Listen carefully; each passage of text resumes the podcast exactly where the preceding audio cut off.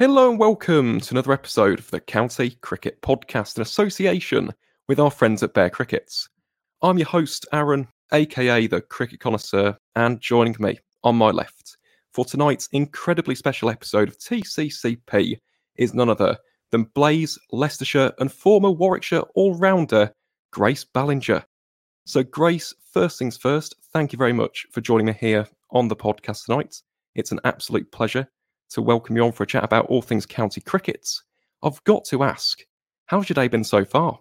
it's been good, thank you. Yeah, it's been all right. Um, been been at uni, finishing off my dissertation. Well, my first submission of, and yeah, I've had a good day today. Writing wise, I've been had pretty poor few days writing, but finally got back into it, which is good. It certainly is, and we had the conversation before the podcast started. But in terms of that dissertation, just for the listeners out there, what is your dissertation actually about? Um, it's about Russian philosophy. Uh, I study English literature at Loughborough, as many of them, I'm sure your guests went to Loughborough, especially the girls. Um, but yeah, it's on the Brothers Karamazov by Dostoevsky, Russian philosophical novel. All very interesting. 900 pages long, though. Lots of reading. Goodness me, that is long. And I thought a Wisden Almanac was was a read. Flipping heck, 900 pages. Yeah. Crikey, how long has that taken to to read through that? It took me it took me a good a good month or so to to analyze it as well. I read it when I was 17. I don't know why. Probably should have been doing more exciting things when I was 17, but there you go. and then I reread it again at 21, and here I am writing on it in meditation. So fair enough. It's funny how life works out, isn't it? To be honest, I bet you weren't thinking that a few years ago, thinking I'm I'm going to read some Dostoevsky, and all of a sudden you're writing about it in your dissertation, and we did say whether or not we could get the name Dostoevsky in the podcast, and we've done it in the first two minutes. So. I'm feeling very smug at the moment, to be honest. And yeah, that probably is the the first and potentially only time that we'll ever talk about Russian literature on this podcast. But quite clearly, breaking new grounds in in the year 2024. But of course, just for the listeners out there who are maybe new to the County Cricket Podcast as a platform, essentially today's episode is a nice laid back chat about Grace's cricketing story. And like with any good story, Grace, we have to start right at the beginning of your cricketing tale. So, what were your first ever memories of cricket, either playing or watching this simply sensational game? it's quite the intro. Um, my earliest memories are probably watching my watching my dad play. My dad was a wicket keeper, um, not a fantastic one, uh, in honesty, but he used to play at I think it was it was Aston Unity in Highcroft um, in Birmingham.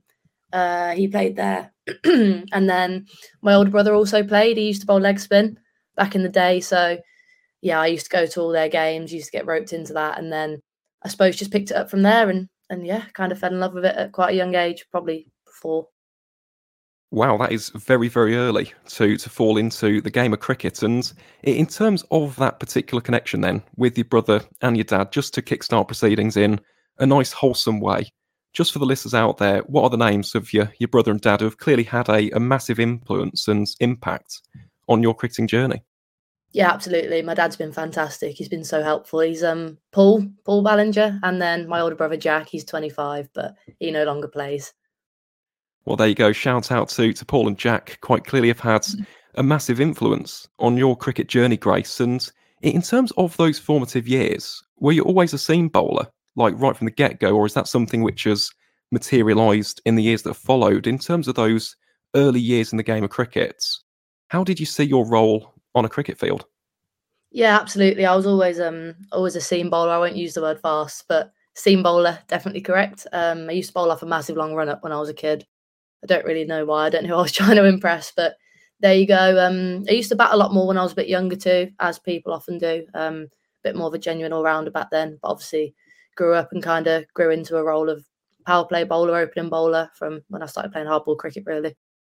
Fair enough. So quite the traditional route then into seam bowling as opposed to being a specialist bat or indeed taking up your dad's mantle and becoming a keeper and mm-hmm. then switching later down the line. So that's really interesting, to be honest. And in terms of that first club, am I right in thinking that was Walmley Cricket Club, or was it a different club back then? It, it was, yeah. I um I played a lot of women's cricket at Walmley, and then I ended up moving to Sutton Coldfield, which is where I am now. Um, so I'd say Sutton Coldfield is my main club, but did begin in Walmley, yeah.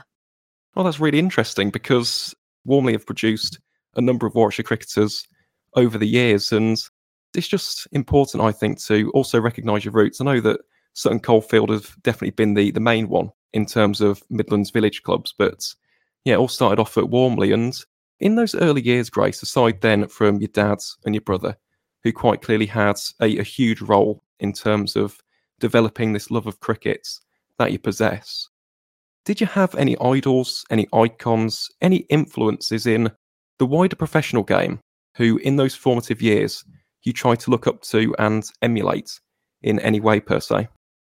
Absolutely, yeah. So um, this is regarding the women's section of Walmley. It was always quite far ahead um, in the women's game, and obviously, women's cricket wasn't professional um, when I was growing up. It was for international, but that was about it. But we had um, Amy Jones in our women's team, Amy Jones, and also Helen Shipman, who doesn't play anymore. But I just remember thinking they were great. Um, and although they're wicket keepers, batters, I just remember thinking that I wanted to be like them. Well, two wonderful, wonderful role models, and Amy Jones, one of the absolute best cricketers that Warwickshire have ever produced. She's an absolute legend from Solihull as well, so nice little Midlands connection as well. But yeah, wonderful cricketer, wonderful keeper as well, and yeah, deserving of a place in the England lineup. She's been absolutely brilliant over the years for the Three Lions. And Grace, this is the the typical question on the County Cricket Podcast. It's something which I like to ask pretty much every single cricketer who comes onto this platform. But let's say that you've got an hour long net session with any cricketer in the history of this great game. Who would you choose to play against in that net session and why? Wow, that's a big question. Um, definitely not a seam bowler because I don't fancy facing that. Brian Lara. Any reason for for choosing the Prince? I just think it. Well, he's you know Warwickshire great, um, bit of a legend. Scored the biggest score, didn't he? Uh, I just think it'd be interesting to watch how he goes about the game. Obviously, used to play pretty differently to um to the way the game's going now with the white ball formats and what have you. But yeah, I mean, I, I like red ball cricket. Um, it's not a format we play um domestically in women's cricket, but I love the red ball stuff. So, then I'd kind of just like to get the get the red ball out and see if I can get it swinging. Well, here's the million dollar question: Do you reckon you could get Brian Lara out? Never. Really? You wouldn't back no. yourself? you know, I normally do back myself, but I think that I think there's a line, and I think saying I'd get Brian Lara out is a bit controversial. Eight minutes into the podcast. I mean, I'm not even going to embarrass myself and say that I could get him out. Absolutely no chance. No chance would a Rowington second 11 bowler get Brian Charles Lara out unless it's like a, a filthy caught and bowled off a full toss. I'm not going to claim that, but he is just one of the absolute greats of the game. You mentioned that high score 500 and one not out against Durham in the summer of 1994. An unforgettable season for the and ragged staff of Warwickshire. Won the treble, followed it up the following season with the double, and yeah, just a great era, to be honest, for this wonderful club. And in terms of, of seeing bowling as an art form, Grace, I did just want to touch upon this in a bit more detail. So, obviously, you started out very early on in terms of those days at Walmley, and you've always been a seam bowler by the sounds of it. But in terms of that particular discipline, why do you love seam bowling so much? Because it, it can be tough at times, can't it? In particular, the the physical exertion that it takes on the body, it can be very, very unforgiving at times. So, in terms of your favourite aspects of bowling seam, why is it that you've returned to this particular art form time and time and time again? Absolutely, yeah, it, is, does take the toll on the body sometimes. Um, had a couple of stress fractures growing up, as many seam bowlers do, but I think they're they're all done and dusted now, which is good. Um, I think I think for me, um, I'm pretty tall. I'm just shy of five foot nine, so it came quite naturally for me to be a seam bowler. But I just I love bowling with the new ball. I love seeing what movement I can get with it. I love trying to like set batters up. I love just kind of getting into the battle. Um, I get a bit of white line fever, unfortunately. Well, not unfortunately, it helps my game, but I definitely get a bit of that. So helps, you know, to take the new ball and try and get in off the long run and take early wickets. That's really interesting. You've just mentioned that actually because I completely understand where you're coming from in terms of bowling seam and getting movements. It's a wonderful thing, isn't it? It's why we love watching the likes of, of Stuart Broad and, and Jimmy Anderson over all of these years. But you mentioned white line fever And that is a concept which comes up a lot on this podcast. So, Grace, just for those who aren't quite familiar with what white line fever actually is, first and foremost, can you explain what that feeling is as a seam bowler? Yeah, um, I've had it. I've had it my whole life, really. Um, in the context of cricket, uh, I'd say off the pitch, I'm pretty laid back, um, pretty chill. And then as soon as I cross that white line, so to speak, that literal white line, but metaphorical as well, going into the game, um, I just get really rolled up. Um, quite controversially, I get really rolled up when I'm bowling dot balls. Um, like not dot balls, but like if someone's just defending me, like I just oh, it just it just gets to me a bit. Um, that's a bit of a niche one, but but yeah, I need to, I need to get out of that. But yeah, just being in the battle when you're on the pitch and just competitive nature. And that's exactly what it is. It's a case of allowing those feelings to almost override your cricket at times, and you allow it to to get the better of you. So at times it can be very detrimental to your game. But I, I do think that as a seam bowler, you need that natural fire. You do need that edge in your game because it, it's tough. It really is tough at times, and it can get frustrating.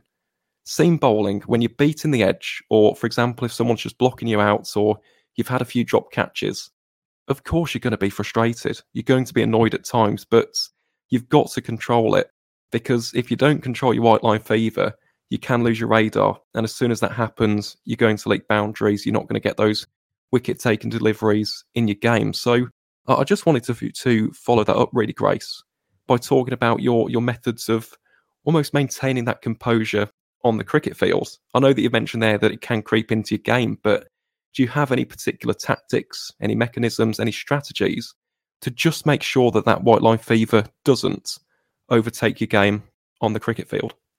Yeah, definitely. Um, it's something that I probably struggled with in like in my teenage years, which people often do with trying to control yourself um competitively. But I think I'm really lucky in the sense that my captain at Blaze, Kirsty Gordon, she's really good. She knows me really well, really good friends on and off the pitch. And she's really good at knowing when I'm at that happy medium of this white line fever and then when maybe it's pushing and pushing. And she knows when to kind of just calm me down. And I'll normally calm down myself when I'm down at third man between the over, um, have a little think, kind of contextualize and think at the end of the day, it's only a game, isn't it? So I guess you just got to keep things in perspective. And yeah, I think overall it, it helps my game more than hinders, but I think occasionally, as you say, it can it can topple over into that dangerous area. And that's the important thing, isn't it? To be honest, it's a case of controlling it, and if you can control it to your advantage, that's massive because it does give you an advantage in the game. It gives you that competitive edge which other seam bowlers might not have, or indeed the opposition batters might not have either. So it is something which you can utilize in both a positive and a negative manner. But yeah, it's all about control and it's a funny concept. It really is. White line fever can turn the most mild mannered, most polite, most incredible people into absolute monsters on the cricket field. I don't know what it is about seam bowling in particular, but it really does unleash the the primal and almost savage side of people at times. It's it really is fascinating, to be honest. I mean, I imagine there's been quite a few psychological studies on it, but yeah, it's brilliant to be honest. When you do see these bowlers just charging in, and you can see it means the world to them. When they get a wicket, there's a massive celebration at the end. That is why you play the game. It's why we as spectators watch the game as well. So it's all about striking that balance and not allowing it to overtake your game in the heat of battle. And aside from white line fever, and of course the the competitive side of the game and the more positive elements, of bowling seam, Grace, just before we get back on track to our conversation about county cricket, what would you say is the most difficult aspect of being a seam bowler? Because we've touched upon it beforehand, but there are a lot of days where you're going to be left frustrated, where edges are going down, edges are going for boundaries. You might have lost the radar and you're leaking a few fours and sixes, and it just feels like you're never going to get a wicket again. And then, of course, there's the the physical tolls of the game on the body itself. So, in terms of the more tougher and difficult elements of being a seam bowler, what would you say is the most difficult thing about your particular discipline? Say probably probably the variability of it. Um, there's so much that can so easily go wrong for for a lot of seam bowlers. It's it's a big rhythm thing. It's feeling feeling rhythm in your run up, in in your gathering your action. And if one thing feels slightly off, it can just unhinge your whole thing. That's what I seem to find, especially in the winter when you're working on technical things. One thing feels wrong, and all of a sudden hell's broke loose, and you feel like you can never bowl again, and you don't know what's going on. But I think that's definitely the most difficult thing, just how one small thing can kind of oh, it's not even outcome, it's more the way you feel. I think it's so important as a fast bowler feel and having good feel. And if you don't have that, then you're struggling sometimes. You certainly do. And uh, again, that is such a common answer on this podcast. It's all about rhythm and feeling comfortable whether that is in your run up, whether it's with your delivery, whether it's with the release, and of course your confidence as well, in terms of being able to execute certain balls in the match. All of these factors are absolutely pivotal in terms of delivering the ball successfully. And I know this is a little bit profound, almost to touch upon so early on in the podcast, Grace, but do you ever overthink on the cricket field? I know that might be quite a common question, but everyone overthinks certain points in life, don't they? Right? This isn't just in cricket, but wider life in general. Is that something which ever creeps into your game, or can you maintain quite a, a level head on the cricket field per se? Um, I wouldn't say level head's the right word with with the way I behave sometimes, but um, I'm not really a massive overthinker. Um, I'd like to consider myself pretty self assured, and think that reflects in my cricket quite a lot. Um, I think at the end of the day, as I alluded to earlier, it's just a game, and you've got to keep everything in perspective. And I think that's something I've learned over the last couple of years. Um, maybe if you ask me this question when I've just been edged three times consecutively in the power play and I've had a catch dropped off my bowl, and it'd be different. But sitting here now in January, um, I'd say no. I think I'm I'm pretty good with handling that. But yeah, or maybe ask me in the summer. you might have to do that as a follow up episode after one of those kind of performances, flipping heck. But then again, I, I completely understand that, and it, it's a good way to be actually if you don't overthink because I'm terrible at that. Whether I'm playing or watching, in particular, when Warwickshire are playing a game of cricket, I overthink everything.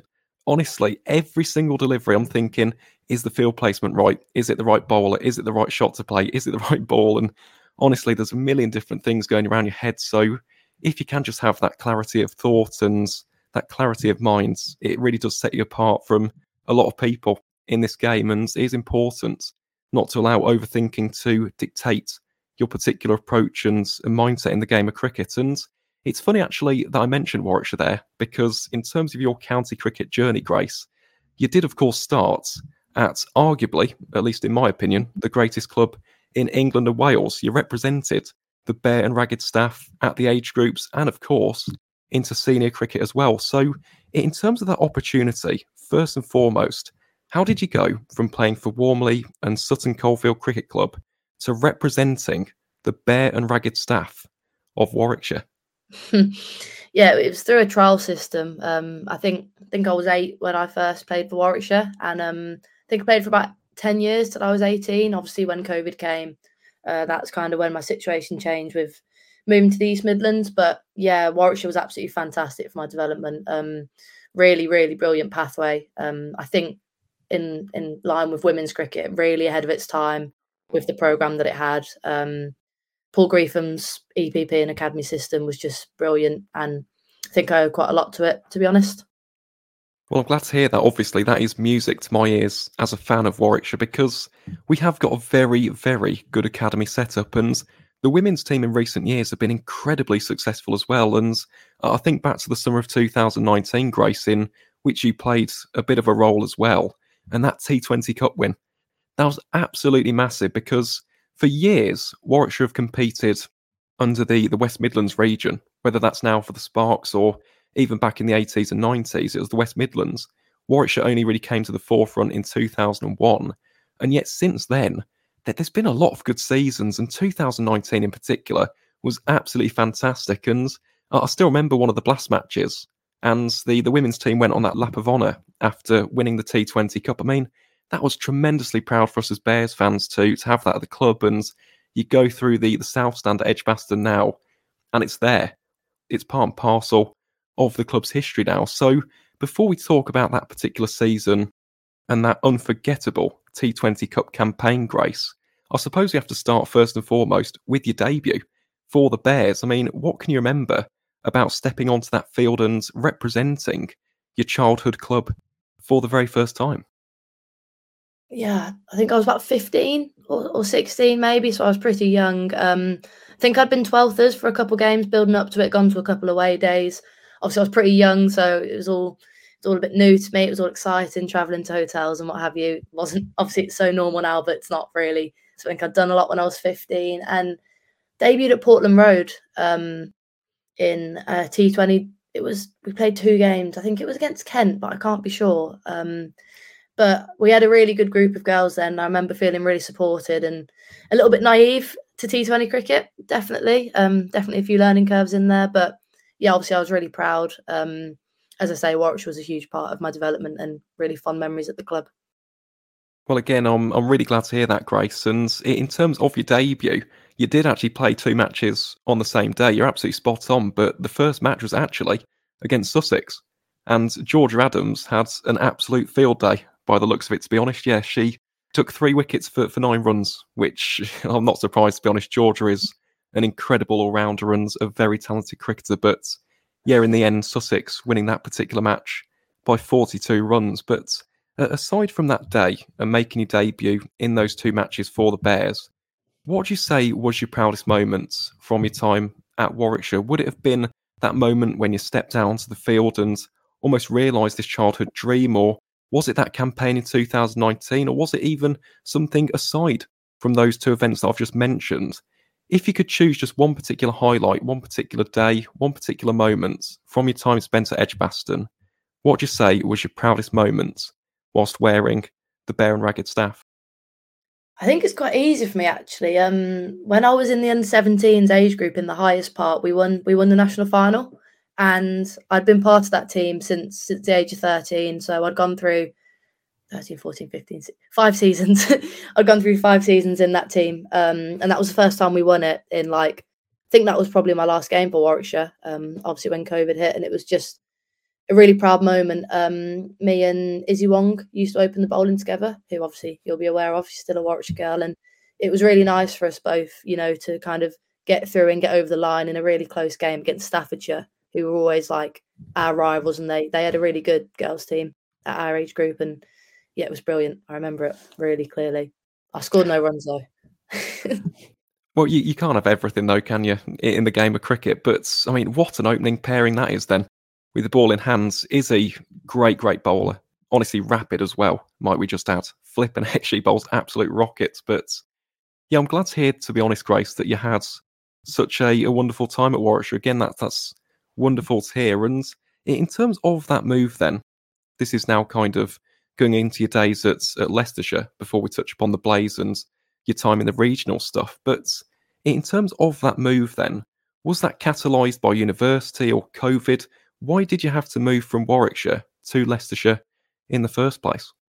Um, it was just a decision. So the Blaze, who I play for now, formerly Lightning, represents the whole of the East Midlands, and I'd made this commitment to move from the West Midlands to the East Midlands, which was after the experience I had at Warwickshire, quite a big decision for me at quite a young age. Um, and I just felt it right to represent an East Midlands county um, as I'd moved and kind of pledged my allegiance to the East Midlands. Um, I also had slightly better batting opportunity there. Um, I, I, opened the batting at Leicestershire. That's the opportunity they gave me. Whereas at Warwickshire, I'd probably be like middle lower order. Um, so that was a really good opportunity to me. And you know, Warwickshire were very understanding, and it was just kind of just a decision at that time, and that's just kind of how it played out. Well, that's absolutely fair enough, isn't it? Because you do need to do what's best for your game. And obviously, if you've got extra opportunities at another club, you've got to take them. You can't go through your career regretting opportunities and thinking what could have been. So, again, that's completely understandable, Grace. And in terms of, of Leicestershire as a club, as a setup, obviously it is different to Warwickshire because you're going from Edgbaston to Grace Road, a very apt name, given the fact that I'm talking to, to Grace Ballinger on today's podcast. But in terms of that initial move, what were your kind of first impressions of Leicestershire in terms of facilities, in terms of the people there? What did you make of the East Midlands outfit after that initial move? Yeah, definitely really good um, first impressions when I went there. Very, very friendly and accommodating as you'd expect. And I like Grace Road as a ground actually. Um, I've got pretty fond memories there. Um, obviously, very different to the um, the situation I had at Edgbaston. Obviously, Edgbaston's a, a test venue. It's a massive stadium with kind of top end facilities, and Grace Road also very very good facilities, but noticeably different. Um, I think the main thing that I noticed at Leicester is the pathway they've got for the girls' game is really good, and we're seeing that reflect in our Blaze Academy coming through. Um, there's a lot of girls representing Leicestershire women at a young age, and then going on and making it into the Blaze Academy. So it's definitely positive, and it's good to see they're investing a lot of time into the women's game. It certainly is, and I do have to give a bit of a shout out to a certain Mark Hudson. He's done a fantastic job with the Leicestershire Women and Girls Pathway over the years. A really phenomenal coach and a very, very passionate supporter of the women's game. He's, he's dedicated a lot of time to that pathway and that particular side of, of Leicestershire County Cricket Club. So, just a bit of a mention to him because Uh, as you mentioned, Grace, they are producing a lot of cricketers. And to be honest, in recent years as well, Leicestershire have done pretty well, haven't they, in terms of the, the county circuit? And I just wanted to, to touch upon, in particular, this last season gone, because you made it to the finals day of the group. And in fact, not only did you make it to the finals day, but you won it. And of course, Grace, for yourself, it was an incredible performance which got your team over the line. So, in terms of that final day itself, first and foremost, before we, we reach that fateful day, how do you analyse and reflect on the campaign which almost led you to that point in the first place? Yeah, it was it was quite a difficult campaign actually, and then um, kind of clutched up in the finals. To be honest, um, I'd just come back from injury, so I was struggling with my bowling. Um, we were playing on a lot of wet wickets. It was April, um, and we had a difficult couple of games. Um, but then the finals were hosted at Grace Road, obviously our home ground, and we won. I think we finished third in the group, but we ended up winning the semi final and then putting in a really good comprehensive win against a pretty strong Northants side. So that was pleasing. That was really good.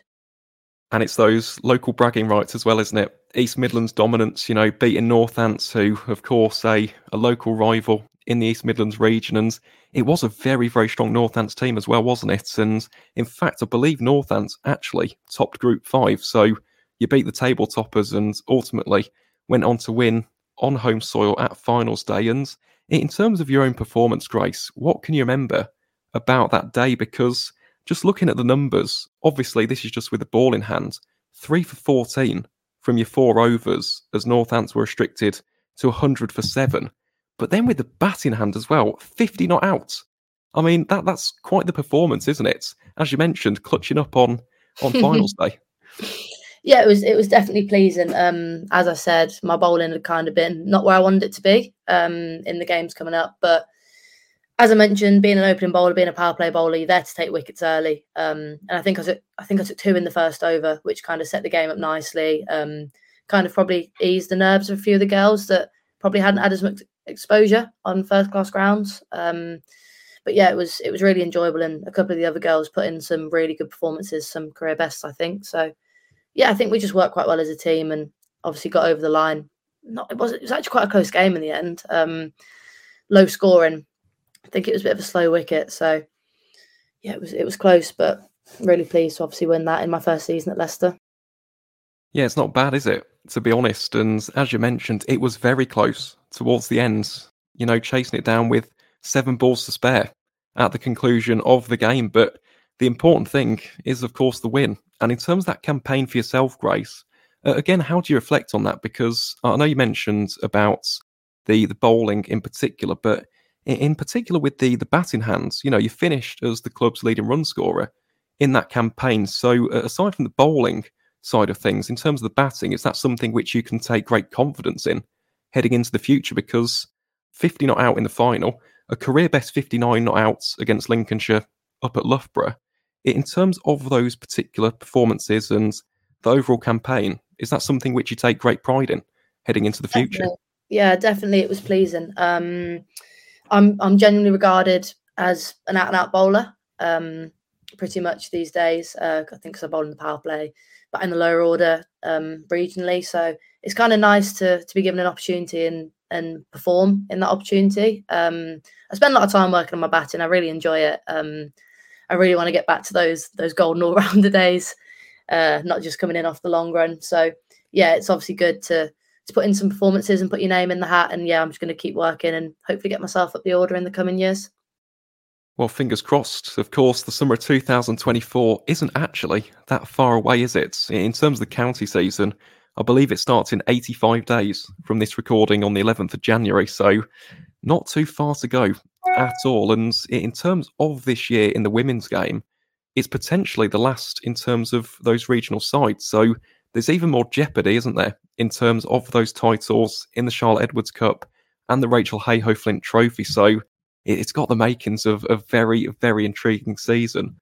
But before we jump the gun and we talk about 2024, Grace, we've spoken there about the likes of Warwickshire and Leicestershire in the county circuit. But I think it would be amiss of me if we didn't talk about the regional stuff as well, because in 2023, you had a real standout season for the Blaze, in particular in the Rachel Heyhoe Flint Trophy. Absolutely fantastic with the ball in hand. So, in terms of your time with the Blaze so far, again, first and foremost, what were your impressions of that particular group?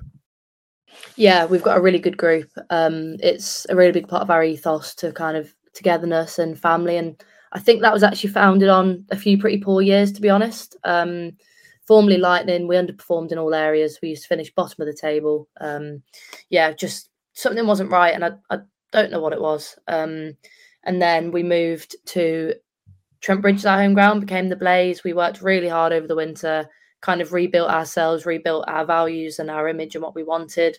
And then, yeah, it was obviously a fantastic year for us. We ended up second, obviously disappointing to lose two finals um, in the both T20 and 50 over format. But considering where we were um, 12 or 18 months ago, I think with that in perspective, it, it's been a really good year for us. And we definitely want to go one better this year. Well, of course, anything is possible, isn't it? I mean, it was a great season, it really was. And just to give some context actually behind that, in terms of the years which had preceded 2023, in the Rachel Heyhoe Flint Trophy, finished fourth in 2020, fourth in 2021, and sixth in 2022. Then, of course, in 2023, runners up against a very, very strong Viper side as well. It has to be said.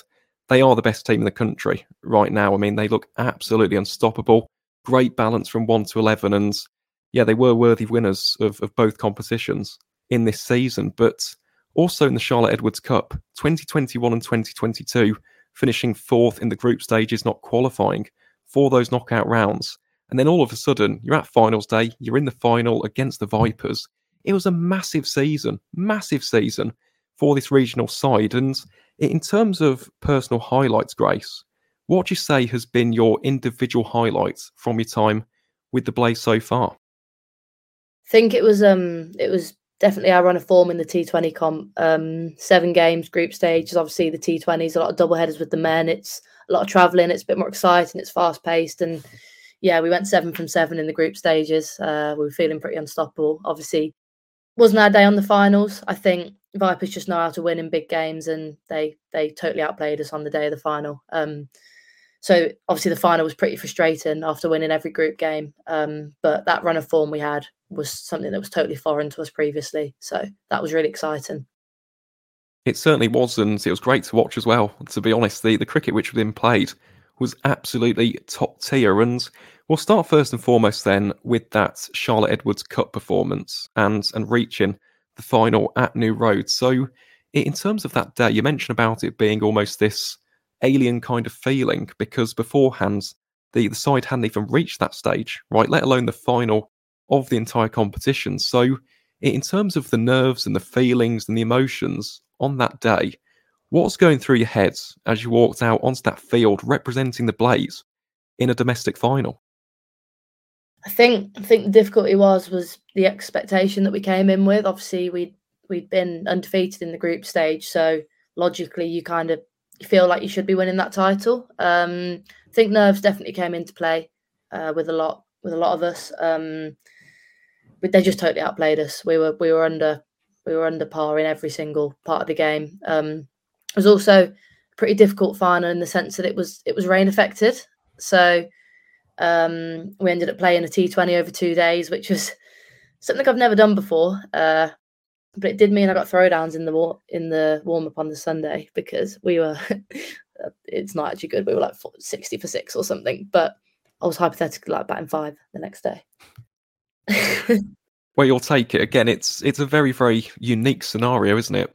To be honest, when you do put it like that, because it was massively rain affected, it was absolutely chucking it down in Worcester, and obviously in terms of the the overall results, it was disappointing for the Blaze after such a remarkable competition, dominated in the group stages, and I know the expectation would have been to to lift the Charlotte Edwards Cup at the end of it, but in terms of that campaign, you must take great pride and satisfaction out of it, even though at the final hurdle it wasn't to be on that particular day. But in terms of the rest of the campaign, sensational, wasn't it?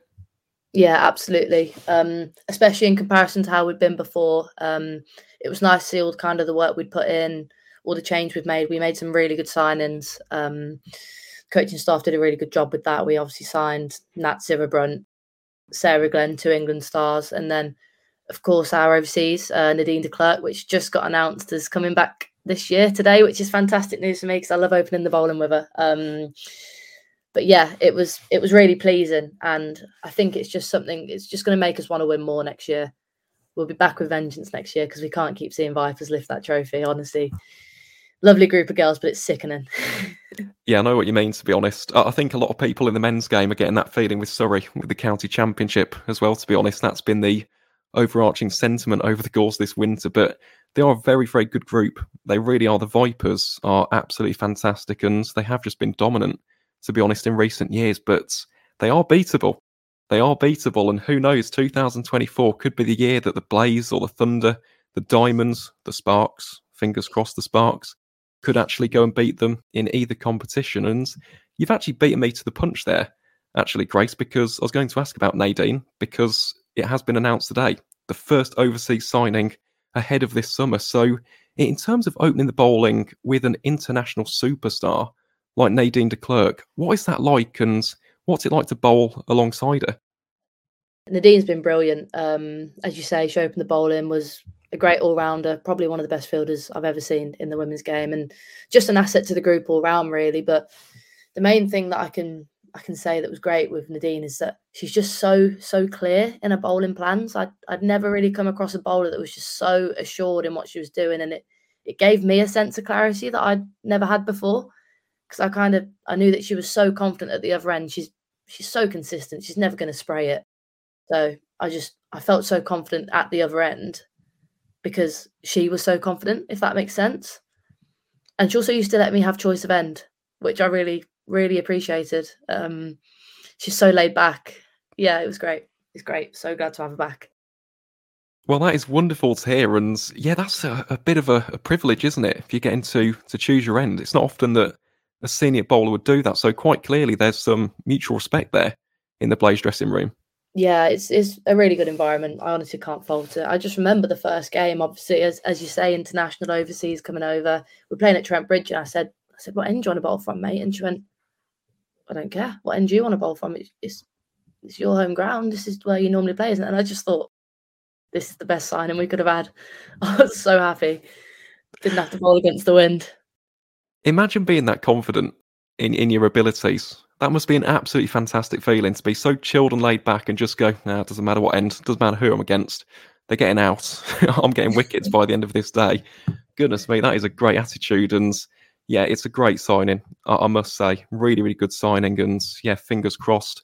Obviously, she can stay fit ahead of the summer of 2024. And of course, can play a massive, massive role like she did in 2023. And in terms of the other competition which I did just want to touch upon, to be honest, Grace, is of course the Rachel Heyhoe Flint Trophy, because again, that was some campaign for the Blaze reaching finals day, and unfortunately, in the end, exact same outcome, being beaten by the Vipers this time by five wickets at Wantage Road. But uh, again, in terms of that campaign, from both a personal and a team perspective, how do you reflect on the summer of 2023 in the 50 over format?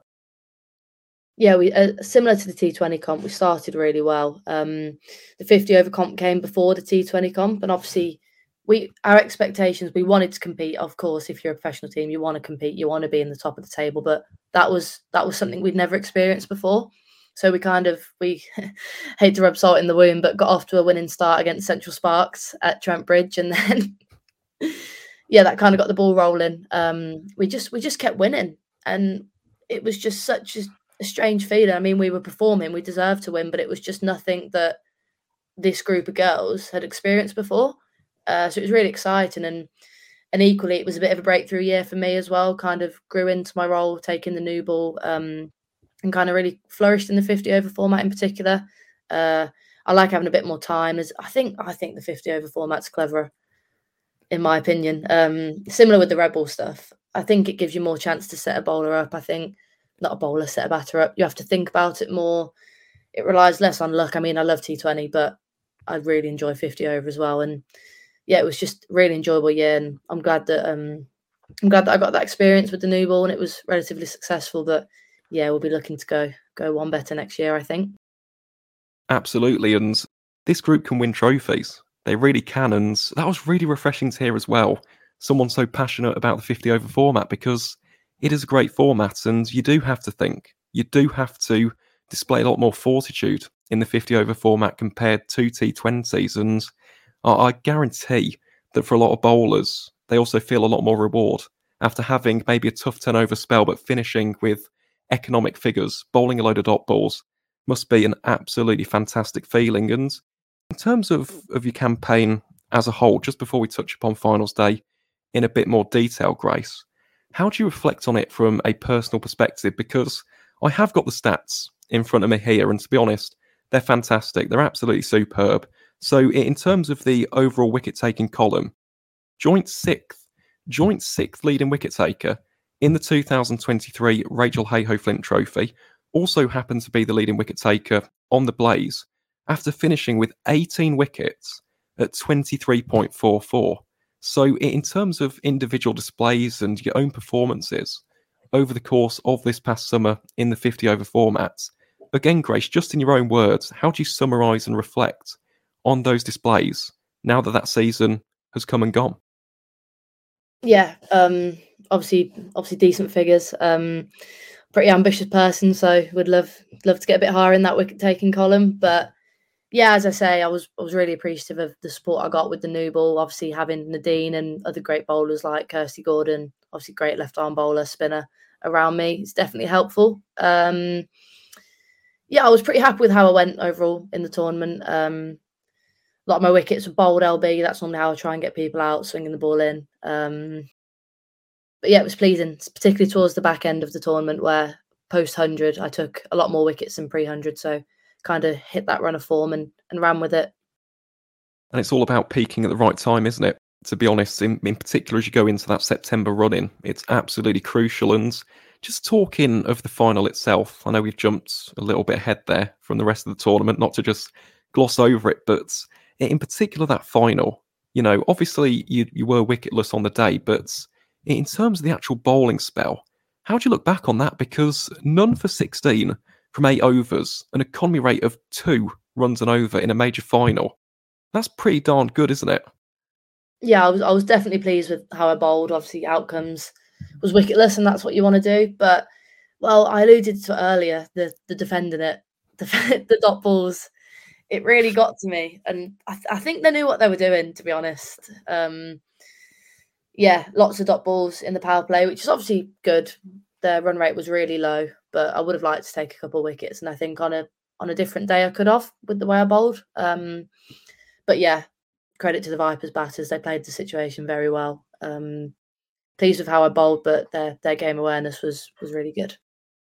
It really was. It was spot on, to be honest, wasn't it? In particular, from the likes of Emily Windsor and Georgia Elwiss. You know, they were just spot on from, well, from ball one, to be honest. They they played the situation quite spectacularly, and obviously, in the end, another victory for the Vipers in the summer of 2023. But uh, again, it was a great season for the Blaze, and obviously for yourself, Grace, a, a massive season as well. So I'm guessing, in terms of both of those campaigns, I'm guessing you take great pride and, and satisfaction with your performances from last summer.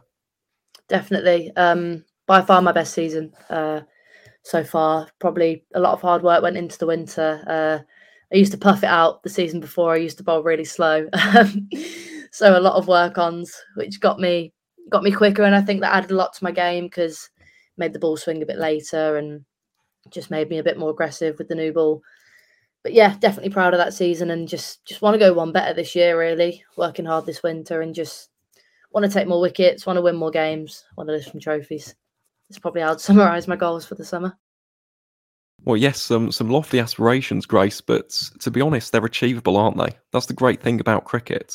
If you keep on working hard, if you keep on learning those lessons and taking those lessons from past experiences, like those two finals days, you're set up really nicely for the future. And at this point in your career, still very early on, you've still got plenty to learn. It's a great attitude to have. So keep that mentality heading into this season. And as we mentioned beforehand, this season is an interesting one, not just because of the emergence of the Blaze and teams like the Thunder, the Sparks, and of course the Diamonds and Stars and Sunrisers last season showed a lot of promise as well.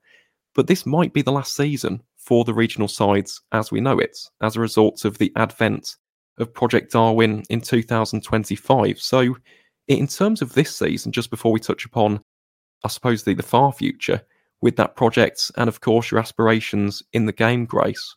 What are you looking to achieve from both a team and an individual perspective with the Blaze heading into this summer? I think, I mean, I've said it previously, but as a team, we want to win at least one trophy. Um, we got within sniffing distance of winning, and that wasn't quite enough. Uh, definitely want to lift one of those trophies and take it away from the Vipers, who have been winning a lot recently. Um, I think what's really important to us at Blaze and what I think resonates with us a lot is how well we got on as a group through kind of adversity last year and and I think that will bode well going into future. Obviously, whatever the future holds for us as the Blaze with Project Darwin. Um, obviously, there's been a lot of change in women's cricket recently, but one thing that has stayed consistent is kind of our our team dynamic, which has been great. So, kind of just more of the same, but just one better. Well, fingers crossed that can be the case, Grace. And yeah, who knows? As I said, 2024 is going to be a fascinating season, and I do expect the Blaze to be up there yet again.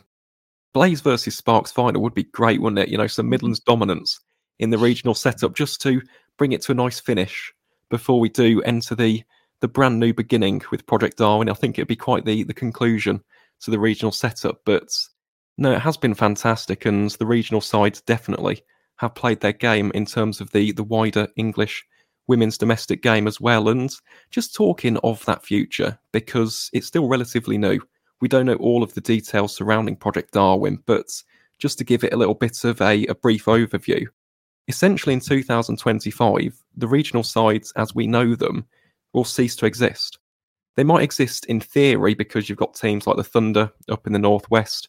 They'll become Lancashire, as they pretty much have been since the get go, to be honest but the, the regional sides will be taken over by eight tier one counties. And then in 2026, we're expecting another raft of teams in tier two, and then there's a potential to scope to tier three in the years beyond as well. So, in terms of what you've seen and, and what you've heard of that project so far, Grace, what do you make of Project Darwin? And is this something which you're very excited for heading into the future? Yeah, I mean, listen, there's been there's been a lot of changes in women's cricket over the last five years or so. I mean, obviously, so many of them positive. Um, the professionalisation of the game, the double headers, the hundred. There's so many fantastic things the ECB are doing with the women's game. Um, it'd be nice if it kind of just if this Project Darwin happened and it stayed that way. Um, I think it'd be nice for teams to kind of be able to settle and associate and to be with a first class county aligned. I think will be a good thing. Um, it kind of helps with supporters to show allegiance and it helps with the men's fans coming into the women's game.